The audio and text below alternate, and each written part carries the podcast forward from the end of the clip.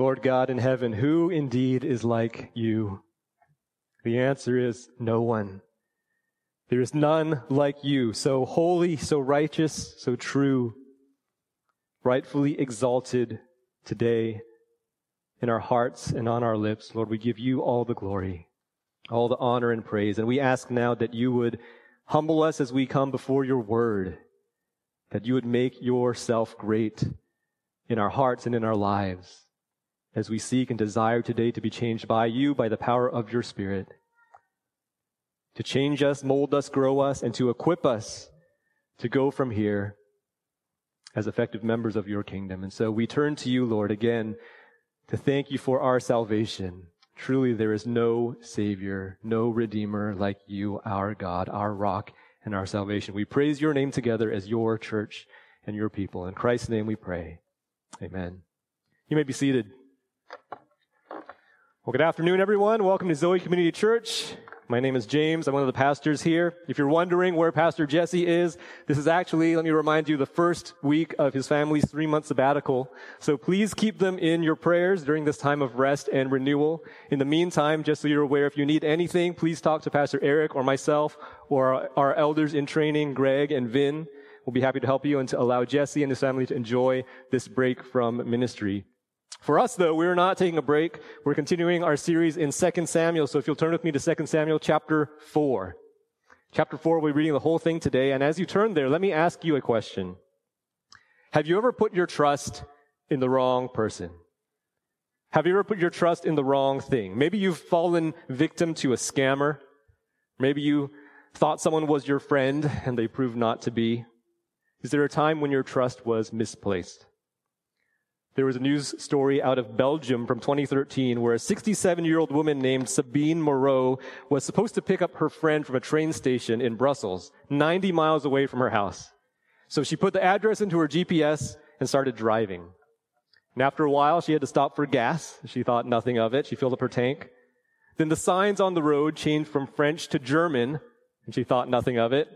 Eventually, she got tired and even had to pull over for a nap. And after that, she kept going. She kept following her GPS, and over the course of 2 days, she drove 900 miles. And later, when asked what happened, Sabine said that she was just distracted. She didn't think anything was wrong. She just trusted her GPS. That was a pretty outrageous story, I know. I actually wonder if it was originally from a tabloid and mistakenly got picked up by news outlets without verification, or maybe there was just some other mental health issues going on that weren't reported. But, you know, there's lots of stories like this, people following their GPS and blindly turning off into rivers and lakes, even driving off bridges and through fields. And the funny thing is, when I was writing this, I was actually reminded of my own story that I once did that too, actually. It was late at night in an unfamiliar area, actually just right after we moved here in 2016. And fortunately, I'd only gone a few hundred feet. It was in the dark. It was at night. But I was driving through a park, like actually the park. And I realized my Google Maps was set on pedestrian mode, not car mode. And so it could have been disastrous, so I do not look down on Sabine Moreau, and I'm humbled to admit that. But have you ever placed your trust in the wrong thing? Let me recap real quick where we are in 2 Samuel, all right? Israel's first king, King Saul, has died, and now there are two rival kings in his place, right? The one appointed and anointed by God, his chosen successor, King David, but he only rules over Judah. And the rest of the tribe of Israel right now are submitting themselves under the leadership of King Ishbosheth, Saul's son, who was propped up by Abner, the commander of Saul's army. But in the last chapter, Abner defected from King Ishbosheth, and he went over, persuaded all of Israel to follow David, pursuing peace and unification under God's chosen king.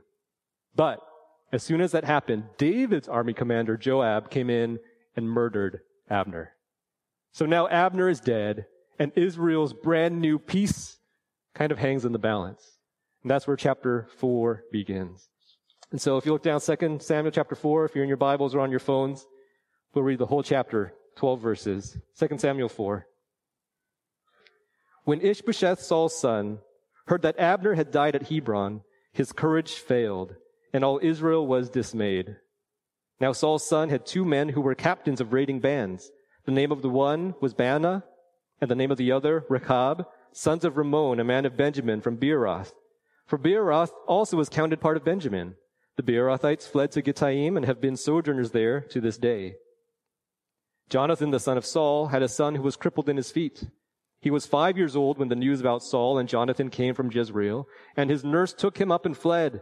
And as she fled in her haste, he fell and became lame, and his name was Mephibosheth. Verse 5. Now the sons of Rimmon the Beerothite, Rechab and Baana, set out, and about the heat of the day they came to the house of Ishbosheth as he was taking his noonday rest. And they came into the midst of the house as if to get wheat, and they stabbed him in the stomach. Then Rechab and Baana his brother escaped. When they came into the house as he lay on his bed in his bedroom, they struck him and put him to death and beheaded him. They took his head and went by the way of the Arabah all night, and brought the head of Ishbosheth to David at Hebron. And they said to the king, "Here is the head of Ishbosheth, the son of Saul, your enemy, who sought your life. The Lord has avenged my lord the king this day on Saul and on his offspring." But David answered Rechab and Baana his brother, the sons of Rimmon the Beerothite, "As the Lord lives, who has redeemed my life out of every adversity, when one told me, 'Behold, Saul is dead,' and thought he was bringing good news, I seized him and killed him at Ziklag, which was the reward I gave him for his news. How much more, when wicked men have killed a righteous man in his own house on his bed, shall I not now require his blood at your hand and destroy you from the earth?" And David commanded his young men, and they killed them and cut off their hands and feet and hanged them beside the pool at Hebron. But they took the head of Ishbosheth and buried it in the tomb of Abner at Hebron. This is the word of God. Today we're going to consider where we place our trust, in others, in ourselves, or in the Lord. And what we'll see is that trusting in others will fail us, and trusting in ourselves will end us, but trusting in God will save us. And we'll see this through exploring an interesting image that is here for us in the text, the picture of hands and feet. You'll see what I mean as I go, so let's jump right in. The first picture we see is slackened hands and feet. Slackened hands and feet. In verses 1-4, King Saul's dynasty is sputtering to an end, while the nation of Israel tries to answer the question, where is our hope? Who can we turn to now? And as they look at their options, we find a useless king on the throne and a useless contender to the throne. One has drooped hands, the other lame feet. And what these impotent appendages will show us is the ultimate hopelessness and futility of trusting in any man. That to hope in man is no hope at all. Their first option is Ishbosheth, verse 1. When Ishbosheth, Saul's son, heard that Abner had died at Hebron, his courage failed, and all Israel was dismayed. This is where we get the image of slack hands. Now you say, James, I didn't see that in there. It's because it's not there in the English. When King Ishbosheth hears about Abner's death, the Bible says his courage failed. Now that's not a literal translation of the Hebrew text, but it's an interpretation of the idea being expressed. The actual words say his hands slackened. His hands went limp. They fell, they dropped, they were paralyzed. This, of course, isn't literal, okay? It probably wasn't that the shock of the news caused a stroke or anything like that. Rather, it is figurative, hence the English translation. They didn't take it literally from the Hebrew. What he experienced was a paralysis of his will. His leadership ability was effectively frozen. The dropping of his hands indicates the loss of confidence, the loss of hope. His spirit is extinguished. His strength is sapped. This is the image of a man giving up. It's like when you're watching your team in the playoffs. This might be too close to home for some of you. And it's been a roller coaster of a game, and the score is finally neck and neck. Someone's made a big comeback. And in the closing seconds, your opposing team's star player shoots a dagger, a shot that puts the game up by 2 possessions. And the rowdy crowd is silenced. The confidence is sucked from the arena. The hands and shoulders of everyone has grown slack. Everyone knows it's over. People start leaving to beat the traffic, even though the final whistle hasn't blown yet. This is Ishbosheth. The dagger has been thrown, and Abner lies dead as a result of it. He still sits on the throne, but the game is over. Without Abner, Ishbosheth has no guidance, no direction. It was Abner, after all, who had appointed him king. It was Abner who had led Saul's army for decades. Ishbosheth has only been on the throne for 2 years. Abner was the expert, the one with experience, the master of military and diplomatic strategy, the one who all the people of Israel knew and trusted and loved and respected. Abner was his advisor, his counselor, his protector, his uncle. Without Abner around, Ishbosheth is nothing. He's weak, inexperienced, lacking in knowledge, vulnerable to attack. You see, Ishbosheth was more like a puppet king, a marionette. And Abner had been the one pulling the strings. And now, like a puppet whose strings had been cut, his hands have fallen slack. Now, if Abner was the prop upon which the whole kingdom rested, then like a tower of Jenga bricks, Israel itself is now on the verge of collapse. Because look at the end of verse 1. What do all the rest of the people think? It says, all Israel was dismayed. Now, dismay doesn't quite convey the meaning. The Hebrew word encompasses alarm and terror, horror and dread. The word dismay is the same Hebrew word that was used to describe King Saul in First Samuel after he consults the medium and she brings Samuel back up from the dead and he prophesies to Saul that he will die the next day. Immediately, Saul freezes up. He falls to the ground full length. He is dismayed, the text says, filled with fear, paralyzed, no strength left in his body. Dismay is the same word used in Genesis to describe how Joseph's brothers were feeling when he revealed himself to them. The moment he showed his identity, and they feared for their lives because they had hated him and sold him into slavery so many years ago, and now there he was in front of them, running the country, and their very lives were in his hands. They knew when he said, I am Joseph, that they were as good as dead. They were dismayed. And this is dismay. Israel knows here they are as good as dead. Perhaps they fear Joab, because if Joab had slaughtered Abner, what prevents him from continuing in rampage and exterminating all of Ishbosheth's subjects? If Abner, the peace broker, was gone, what would become of the treaty? Was it annulled? And so the people were terrified and fearful. They saw and knew that their king was powerless. Their fearless military leader was dead. They were at an utter loss for what to do next, afraid of what the future might hold. But wait, there might be another option. Saul still has a grandson in his bloodline. So skip down to verse 4. Jonathan, the son of Saul, had a son who was crippled in his feet. He was 5 years old when the news about Saul and Jonathan came from Jezreel, and his nurse took him up and fled. And as she fled in her haste, he fell and became lame, and his name was Mephibosheth. And so here we have Mephibosheth, the son of the oldest prince, Jonathan. And more than anyone, Mephibosheth would be the qualified successor to the throne after his uncle Ishbosheth. It would be right to turn to him next. The problem is, two things mar his candidacy. First, he's only a kid. He was 5 years old when the news of Saul and Jonathan's death came to the house. That was probably only a couple years before. And second, worse than his youth, the issue was his disability. In a freak childhood accident, when that news came, he lost use of both his legs. He was lame for life. So he wouldn't make a good king. He wouldn't be able to go out in battle. He wouldn't be feared or respected by the people or their enemies. He wouldn't even be able to work. If he weren't royalty, he'd be poor. In Bible times, he'd be a roadside beggar because of his disability. Mephibosheth is even more hopeless than Ishbosheth. The king has weak hands. The heir has weak feet. This, my friends, is the state of Saul's dynasty, and this is why Israel was terrified. There was no man to turn to. No one the nation of Israel could trust to lead them. And this points us to the greater truth, that it is hopeless and futile to trust in man. Every human dynasty comes to an end. Every person will perish. And even while we're still alive, everyone suffers weakness.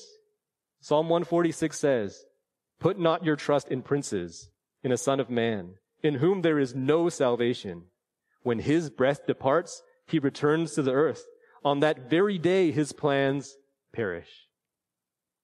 Every man, every one of us will take our plans, our goals, all our good intent to the grave. What does that mean for us? Well, it causes us to ask, who do we turn to then? And what hope do they hold for us? Is our trust in a political party or a president? You know that terms end, and usually when terms end, the other party takes over. Well, you say, what about the Supreme Court then? Those terms don't end, huh? Well, we've learned that precedent means nothing, both for good and for evil. The court will change.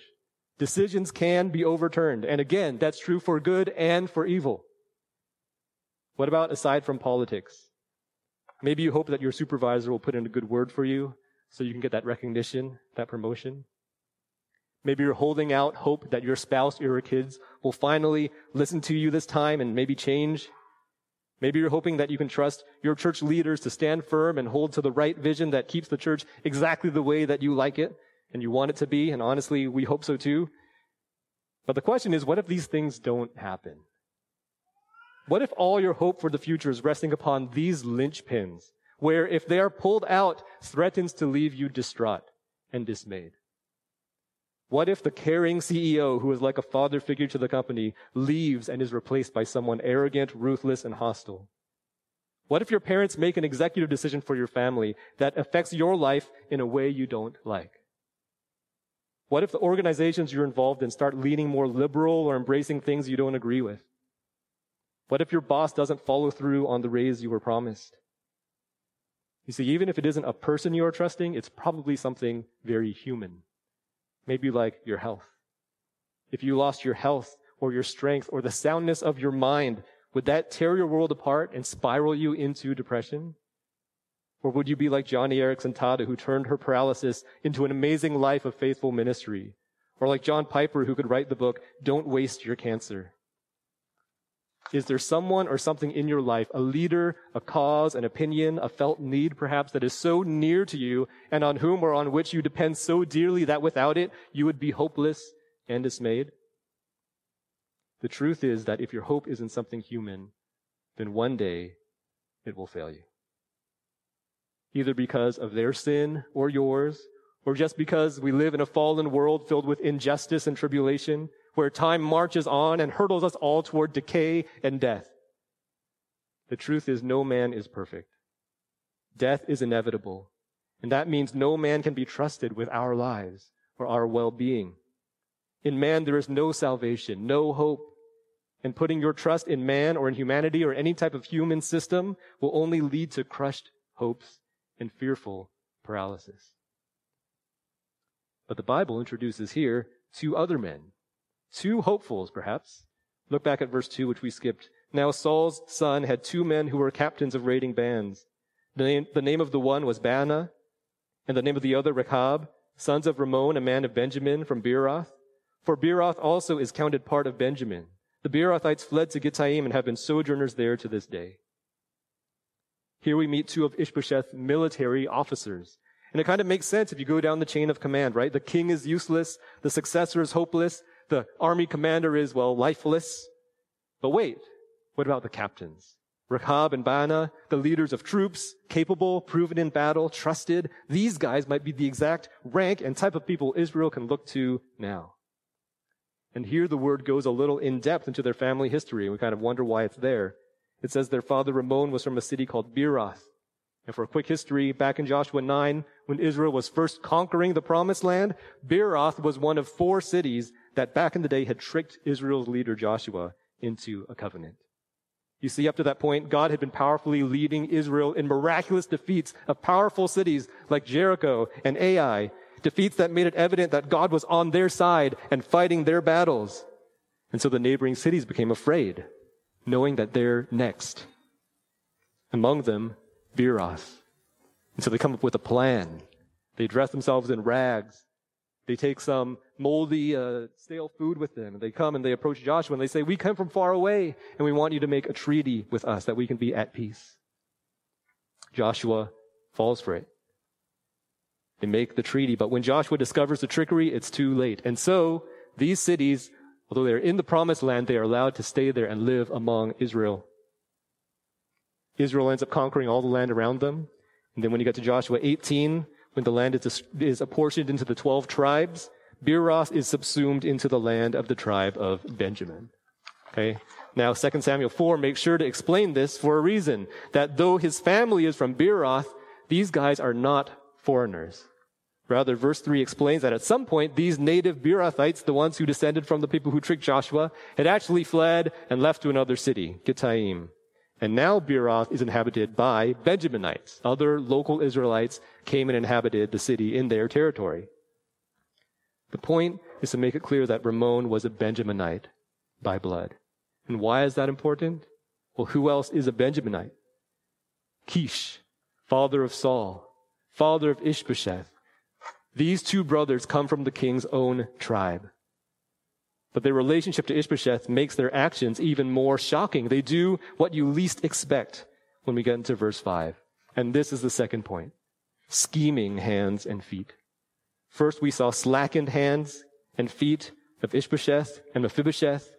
But now we look to Rechab and Baana's crafty plan, with scheming hands swift to shed blood and scheming feet quick to flee for their reward. And what this shows us is the recklessness and idolatry of trusting in ourselves. Trusting in ourselves. You see, the story of Rechab and Baana is a story about taking things into our own hands. With the kingdom collapsing all around them, they decide there's only one set of hands they trust, their own. And here's how it went down, starting in verse 5. Now the sons of Ramon the Beerothite, Rechab and Baana, set out, and about the heat of the day they came to the house of Ishbosheth as he was taking his noonday rest. And they came into the midst of the house as if to get wheat, and they stabbed him in the stomach. Then Rechab and Baana, his brother, escaped. Just like that, the king is so quickly assassinated. These brothers, they hatched a plan to pay the king a visit one day at noon when they knew he would be resting. And the way they got in was by pretending they were going to get wheat. Now, this wasn't uncommon, as troops were often paid at least partially in grain or in corn to help sustain their families. So the captains would regularly have had access to the king's storehouse to get the compensation for their troops. And so they had an opportune time. They had access. But when you get to verse 7, there's an interpretive issue here that it seems chronologically out of place, right? They've already done the deed and escaped, but now they're back in the house. The simplest explanation, I think, is best, that the author was giving a summary in verse 6 of what happened, and now he's rewinding to go into more detail and to elaborate on exactly what happened. So in verse 7, when they came into the house, as he lay on his bed in his bedroom, they struck him and put him to death and beheaded him. They took his head and went by the way of the Arabah all night and brought the head of Ishbosheth to David at Hebron. So the author clarifies a few things here, that the king was not just relaxing, watching Netflix. He was asleep in bed. He was completely defenseless, and they stabbed him. And interestingly, the way they murder Ishbosheth is exactly the same way that Joab had killed Abner, and the exact same way Abner had killed Asahel. For the third time in 3 chapters, someone gets murdered by being stabbed in the stomach. Also, we find out that this wasn't just a hit and run. They didn't just stab and flee, but they saw to it that he was actually dead. They beheaded him. And once the scheming work of their hands was complete, their scheming feet kicked into high gear. You see, they go by the Arabah all night with his head. That's the Jordan Valley, a journey of 80 miles. 80 miles is just over 3 consecutive marathons. And at a brisk pace, if they could keep it up, and they probably could. They were warriors after all. It would probably take 15 to 20 hours. And it makes sense then that they went all night. They beheaded the king at noon, went through to midnight, ran all night, and then they arrived in Hebron first thing in the morning, just as King David was sitting down for coffee. You get to the middle of verse 8, and they said to the king, "Here is the head of Ishbosheth, the son of Saul, your enemy, who sought your life. The Lord has avenged my lord the king this day on Saul and on his offspring." See, they approach David as newsbearers. No one could have discovered the body and beaten them there. That's why they ran, not only to be the hands that performed the act, but also the mouths to herald it. Imagine David waking up to this shocking sight. 2 enemy warriors panting on his doorstep, delivering the bloody, severed head of their own king, his rival king, but their commander-in-chief, their tribesman. Why did they do it? Well, in chapter 3, we saw that the tribe of Benjamin explicitly was on board with Abner's plan for peace. They wanted to be united under David. So Rechab and Baana were probably simply carrying out Abner's plan in his absence, thinking that they could guarantee the peace by ending Ishbosheth's reign. And this would be their first act of loyalty to their new king. You see, they called David, "my lord, the king." They appeal to him, hoping to gain his favor and hoping for his reward for uniting the kingdom. And as they speak, they explain that this must be God's judgment upon the house of Saul and his offspring. They claim this must be the vengeance of the Lord himself. They say the Lord has avenged. They explain that they are on God's side. They're doing God's work. But there's nothing here indicating that this was from God. In fact, in the very next section, we'll see that David calls these men evil and has them executed. You see, all they did was pursue their own idea of what was right. They wanted to be the heroes, to make their own mark. They wanted to live according to their own righteousness and then to claim after the fact that it was the will and the work of God. When there was no one else to look to, they looked to themselves. They took on responsibility that wasn't there. They responded to a calling that was not from God, but from the wickedness of their own hearts. And their selfish actions were reckless. In their fear and uncertainty, seeking to seize the opportunity and make a name for themselves, they went and did something incredibly rash, and they thought it was right. They thought it was God. They took things into their own hands and thought it was his will. Proverbs 14:12 says, there is a way that seems right to a man, but its end is the way of death. Where did their scheming hands and feet lead them but to death? They thought the work of their hands and feet was a triumph. There was no remorse, only pride, accomplishment. They thought they were the executors of God's vengeance. They were confident, but wrongly so. It led them to the grave. We all have times when we think we know what is best. We take things into our own hands, pursuing our own ideas of what is right without seeking God's will, and we think that God is in it when he actually has nothing to do with it. My worst experience in ministry in the church was when I took a serving role for the wrong reasons. Fresh out of college, I returned home to the Chinese church I had grown up in, eager to serve and get involved. In college, I had been trained in AV, audiovisual, running the soundboard, all the tech stuff that Matt and his team do in the back for Zoe. So when I was back at my home church, I chose to step into the role of AV director. And remember, I did it for a few reasons. First, there was a vacancy, and I knew I could fill that need. The gifting aligned. I thought it was a sign. 2, there was a bunch of stuff done horribly by the previous director, who had held the position for years. It was stuff against building code. It was homemade electrical connections that were fire hazards, suboptimal speaker array setups, underpowered amplifiers, outdated equipment from the 80s, and so on.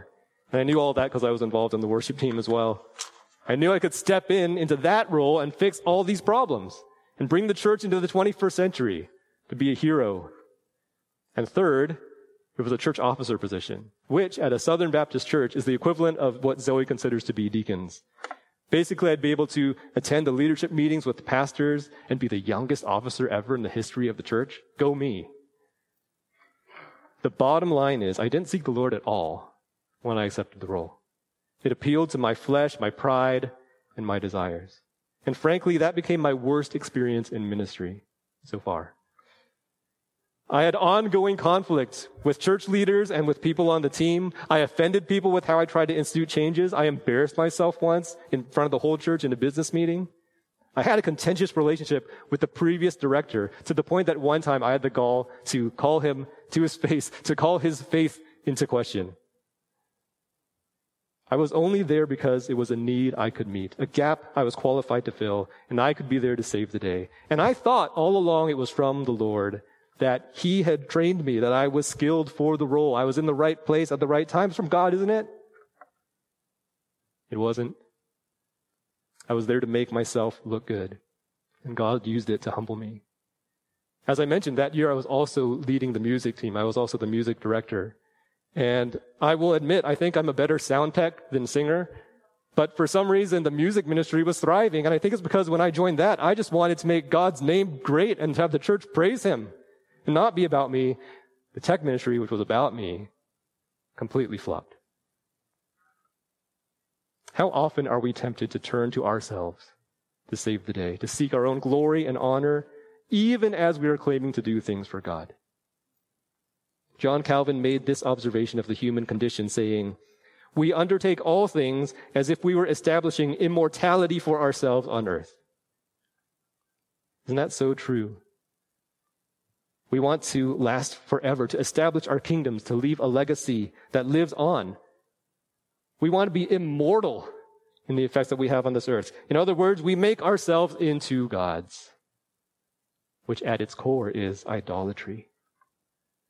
Who is sitting on the throne of your heart? If we take a sober look at ourselves and pull back the curtain, I'm afraid we might find that it is ourselves. Think about something that you want, but aren't getting. Is there anything God hasn't given you that you want so badly that you're willing to sin to get it? Maybe it's a career change. Maybe it's a certain relationship, or for your kids to be a certain way. And the question is, how far are you willing to go, or what things are you willing to compromise to get that job? What convictions will you give up to get married? What avenues are you willing to go down to start a family? How badly will you treat your children or your spouse or your coworkers to get what you want from them? And the trouble is, in all these things, we might think we're being faithful. We might think we are pursuing or even doing God's will, even claiming that something is from Him, when really it's just us doing what we want. We might lie to improve our circumstances and then say, oh, that was such a blessing from God. We say, God gave me that promotion, when we really deceived and hurt others to get it. We might be lovers of money, cheating on our taxes and justifying it by tithing. We might constantly cross the line in anger and harshness with our children, all in the name of righteous correction. Brothers and sisters, don't be mistaken. God is not served by immoral practices. I think most Christians today agree that the Crusades were probably not the best idea to advance God's kingdom by force. Those who thought God was glorified through violence and persecution and murder were clearly misled, hypocritical, and just plain wrong. And yet, we might find ourselves as Christians today claiming to represent God and acting in His good service, while also using methods that God Himself clearly despises. Hatred, harsh speech, dishonesty, lack of self-control, impatience, complaint, discontentment. Jeremiah 17 says, the heart is deceitful above all things and desperately sick. Who can understand it?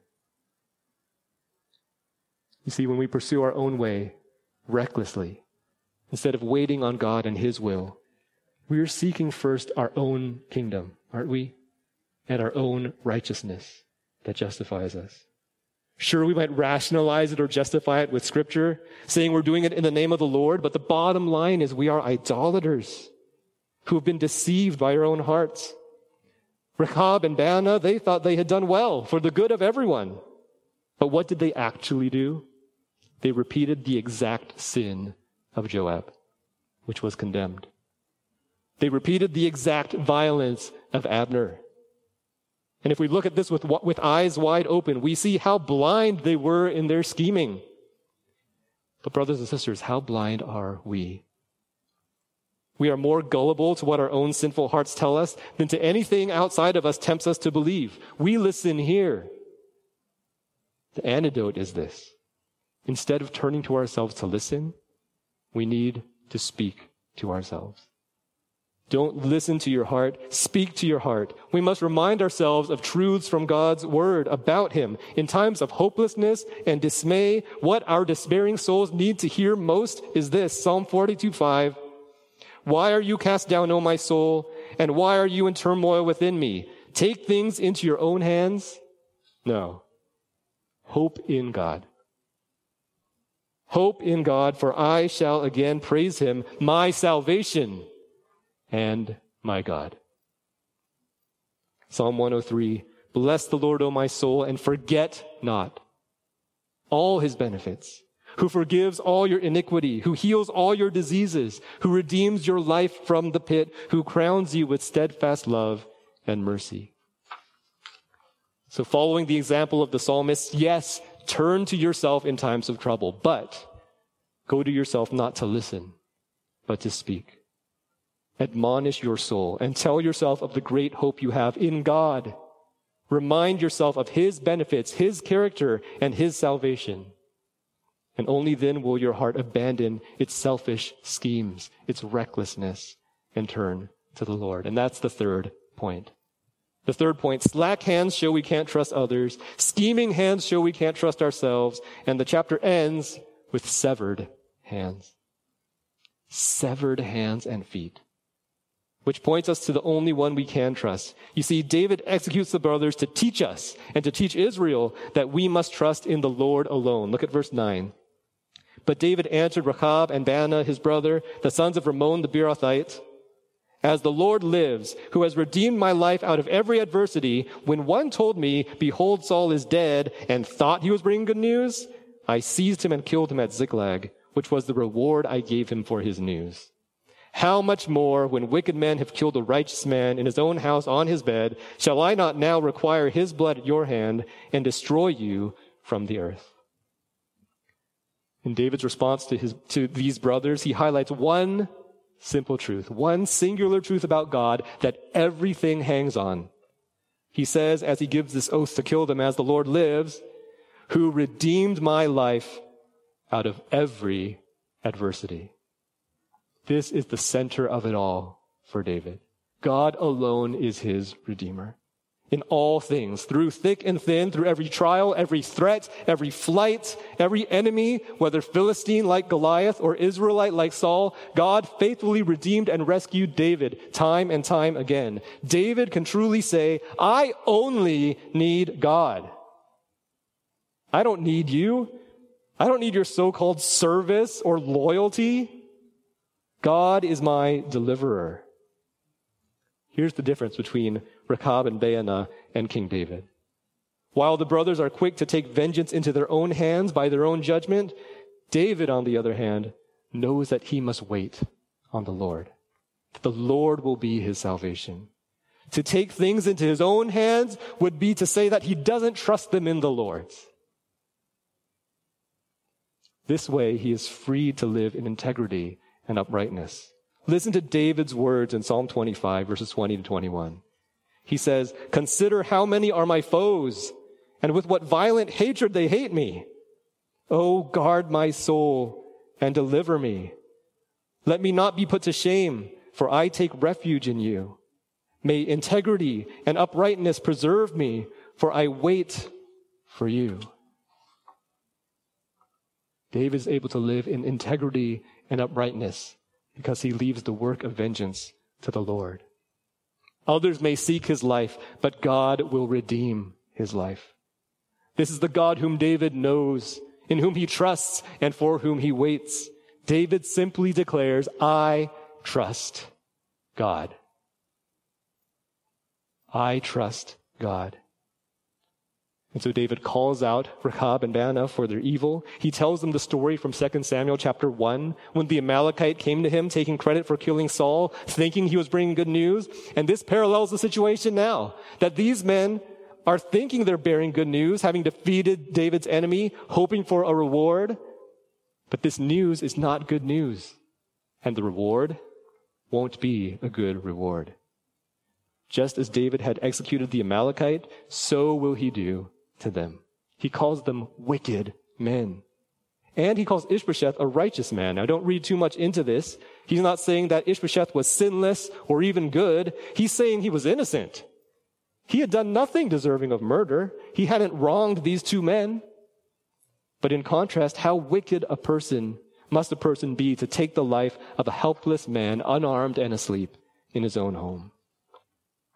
And so while they thought they had been executing vengeance, David's the one who will bring about God's true vengeance. The brothers thought they were God's avengers, but they were just common murderers. David does what the law requires. Leviticus 24:21, Numbers 35:30. If anyone kills a person, the murderer shall be put to death, because thou shalt not murder. If you kill, God's justice demands that you be killed. He requires their blood for the blood of Ishbosheth on their hands. And so those bloody hands of theirs get removed from them. They're severed. Verse 12, and David commanded his young men, and they killed them, and cut off their hands and feet, and hanged them beside the pool at Hebron. But they took the head of Ishbosheth and buried it in the tomb of Abner at Hebron. Severed hands and severed feet. He cuts them off, and he has their handless, footless bodies hung on display in an open place, the pool at Hebron, in public. This was to be a spectacle that all passersby would see and heed the warning that the hands that shed blood and the feet that flee with evil intent will not stand. Where is our hope? Where is our trust? If not in the Lord, we are in a dangerous position. Like Israel, we too live in uncertain times today. We are also dismayed.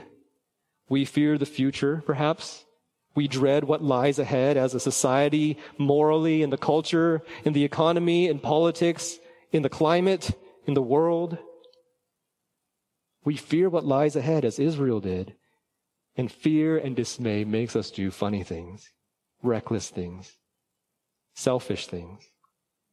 For example, we don't know if we can trust medical professionals, so we start researching our own alternative solutions. Or we don't trust mainstream media, so we turn to private sources or underground theories. Maybe you didn't identify with the first point when I asked who you trust too much, because you don't trust anybody. You're already that far on the other side. You've lost faith in everything. You're wary of law enforcement, social media, news outlets, public schools, the Walt Disney Corporation, big tech, big pharma, big business, big government. You think you can't trust anything because they all have hidden agendas. Am I right? Look, I'm not defending any of these things.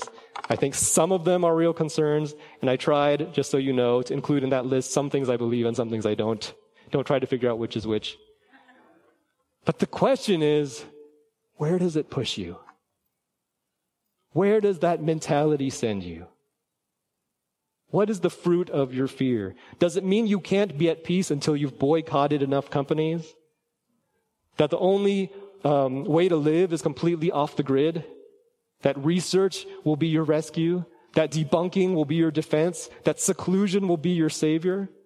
When you can't trust anybody, do we seek peace of mind through our own efforts, our own interpretation of events, our own interpretation of information, and our own decisions we make based on that? We're just trusting ourselves. Because the question remains, where does our hope lie? Where do we turn? What programs or philosophies do we chase to save ourselves? This week I was researching surgery options for a loved one who is fighting cancer. And one study I found showed that the number one reason by far that people preferred a particular aggressive type of surgery, even when medically unnecessary, was for peace of mind. Number one reason people opted for this. But as we were talking, I said, praise God, our peace of mind doesn't come from picking the right procedure, does it? Our peace of mind, brothers and sisters, comes from the Lord. Otherwise, you'll second-guess your choice forever, whether you chose to do it or not to do it. Our certainty doesn't stem from survival statistics, but from a sovereign Savior. Look, if God wants you to be in that 5%, you will be in that 5% 100% of the time. If that's God's will for your life, and it's good and right and perfect, can we not accept that from a good God? Brothers and sisters, are we not to just say with David, I trust God? I trust God with my kids, wherever they go. I trust God with my singleness. I trust God with my difficult marriage. I trust God with the future. I trust God with my low wages and my high rent. I trust God with my depleting 401k. I trust God with the whole future. My God, who has redeemed my life out of every adversity, is trustworthy. Are we willing to trust God that though all these things are outside of our control, He remains above it all and in control? Do we trust that God is bigger than big whatever? He always has been, and He always will be. But remember this. Because God is in control, then His just reward for all our actions will ultimately come about. He will bring about both reward for the good, but also the recompense for evil. And that's a guarantee. You see, God is not just deliverer and savior. He's also judge and executioner. The same God who delivers David demands the execution of Rahab and Baanah. Why? Because though he is gracious and merciful, he also will by no means clear the guilty. He is just and he is jealous and he is righteous to visit wrath upon those who oppose him. And that's bad news for all of us. It's a scary thing to think we might come before God just like Rahab and Baanah, possibly thinking that we have done good, even thinking we've done his work, expecting his reward. We would not be unlike those whom Jesus warns us in Matthew 7, who in the last day will say to him, Lord, Lord, did we not prophesy in your name and cast out demons in your name and do many mighty works in your name? And Jesus will declare to them, I never knew you. Depart from me, you workers of lawlessness. You see, King David's rebuke of Rahab and Baanah is the same rebuke of the King of Kings, Christ himself, who sees through every facade and veneer of self-righteousness and whose gaze pierces directly at the wickedness of the human heart. God looks at the heart, and for our lawlessness, he will also require our very lives. Like David, he will decree our destruction from the earth. We can't trust anyone or anything else for our salvation, even our good works. Jeremiah 17 says, Cursed is the man who trusts in man and makes flesh his strength, whose heart turns away from the Lord. But Psalm 118 says, It is better to take refuge in the Lord than to trust in man. It is better to take refuge in the Lord than to trust in princes. And this is truly good news. That though every man fail us, including ourselves, there is one whom we can trust. There is one to whom we can look. Brothers and sisters, do you want to know what hands and which feet to look to? Not the slack ones, not the scheming ones, not the severed ones. Look to the scarred ones. The hands and feet that took the nails. The hands and feet of Christ, who was brutally fastened to a cross. Jesus Christ, God himself in human form, and Jesus never sinned. He was perfectly holy his whole life and therefore never needed to die. But we all know how it ended. He was crucified. He was killed by the will of God, put to death not for his own sins, but for ours. We each should have been strung up like the bodies of Rahab and Baanah, but instead Jesus hung in our place. But unlike at the pool of Hebron, we look upon the cross not as a spectacle of warning or threat of punishment, but we look upon the cross as a spectacle of grace and mercy. Our punishment has already been taken by our Savior, who broke through into our hopeless humanity and showed us that he alone can be trusted for true deliverance. And the good news continues. Jesus Christ was raised back to life. The scarred hands were beheld by the disciples, able to be seen and touched. And to this day and forevermore, Jesus Christ is in heaven, the slain and resurrected Lamb of God, reigning on his heavenly throne in full authority over everything.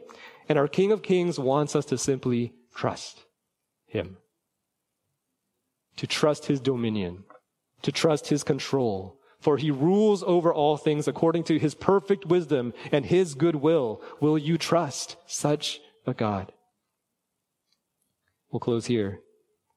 Sabine Moreau, the Belgian woman, had blindly trusted her GPS for 2 days, and she finally came to her senses in the middle of Croatia when she no longer understood the languages on the street signs. And realizing she must have gone the wrong way, she stopped and turned back around. Brothers and sisters, blind trust will leave us high and dry. Misplaced trust will lead us on the path to destruction. But to stop and turn around, to repent, to come to our senses like the prodigal son and beeline back home, now that's grace. That's grace. If you are wandering in a foreign land, miles and countries off course, God invites you to return today. One thing we learn from King David is that even a man as great as he, God's anointed one, the man after God's own heart, he is not immune to trusting in the wrong things.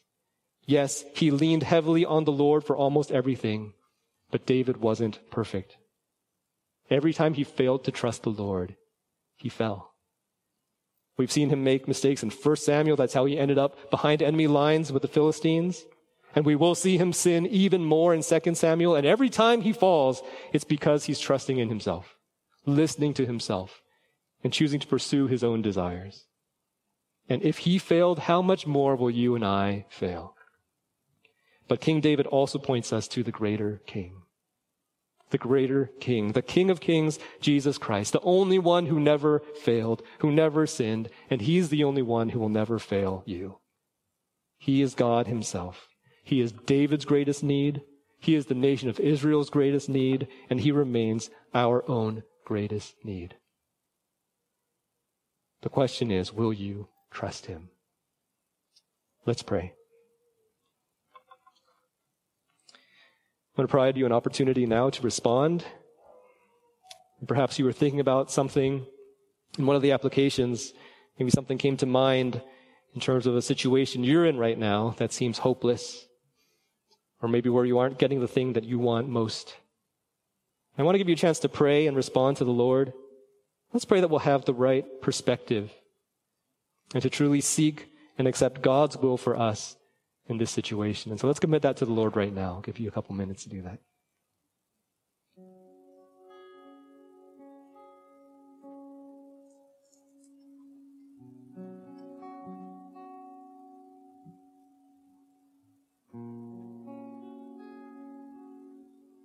You all can keep praying if you need the time, but I do want to extend an opportunity as well for those who have not known this Savior, Jesus Christ, who have not heard this good news, and who are maybe understanding for the first time the need to repent. And if you will, in the silence of your hearts, I'd invite you to confess your sins to the Lord and admit how much we've fallen short and taken our lives into our own hands and failed, how much we have displeased a holy God. And maybe you need a little more time to learn some more about what that means, but if you've been waiting to return to the Lord, this could be the day, and we pray that it is.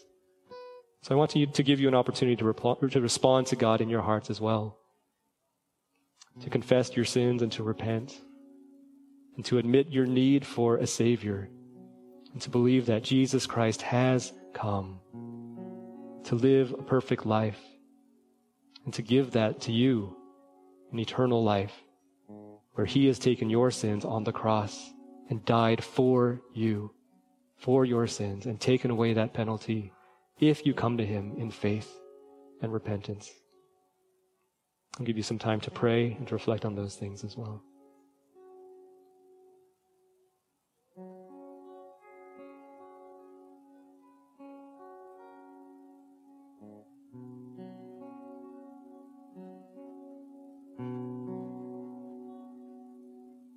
If you have questions about Jesus or Christianity or even how you're doing, I invite you to find a pastor this afternoon. You can talk to me, you can talk to the welcome team, or whoever brought you, anyone you know at the church.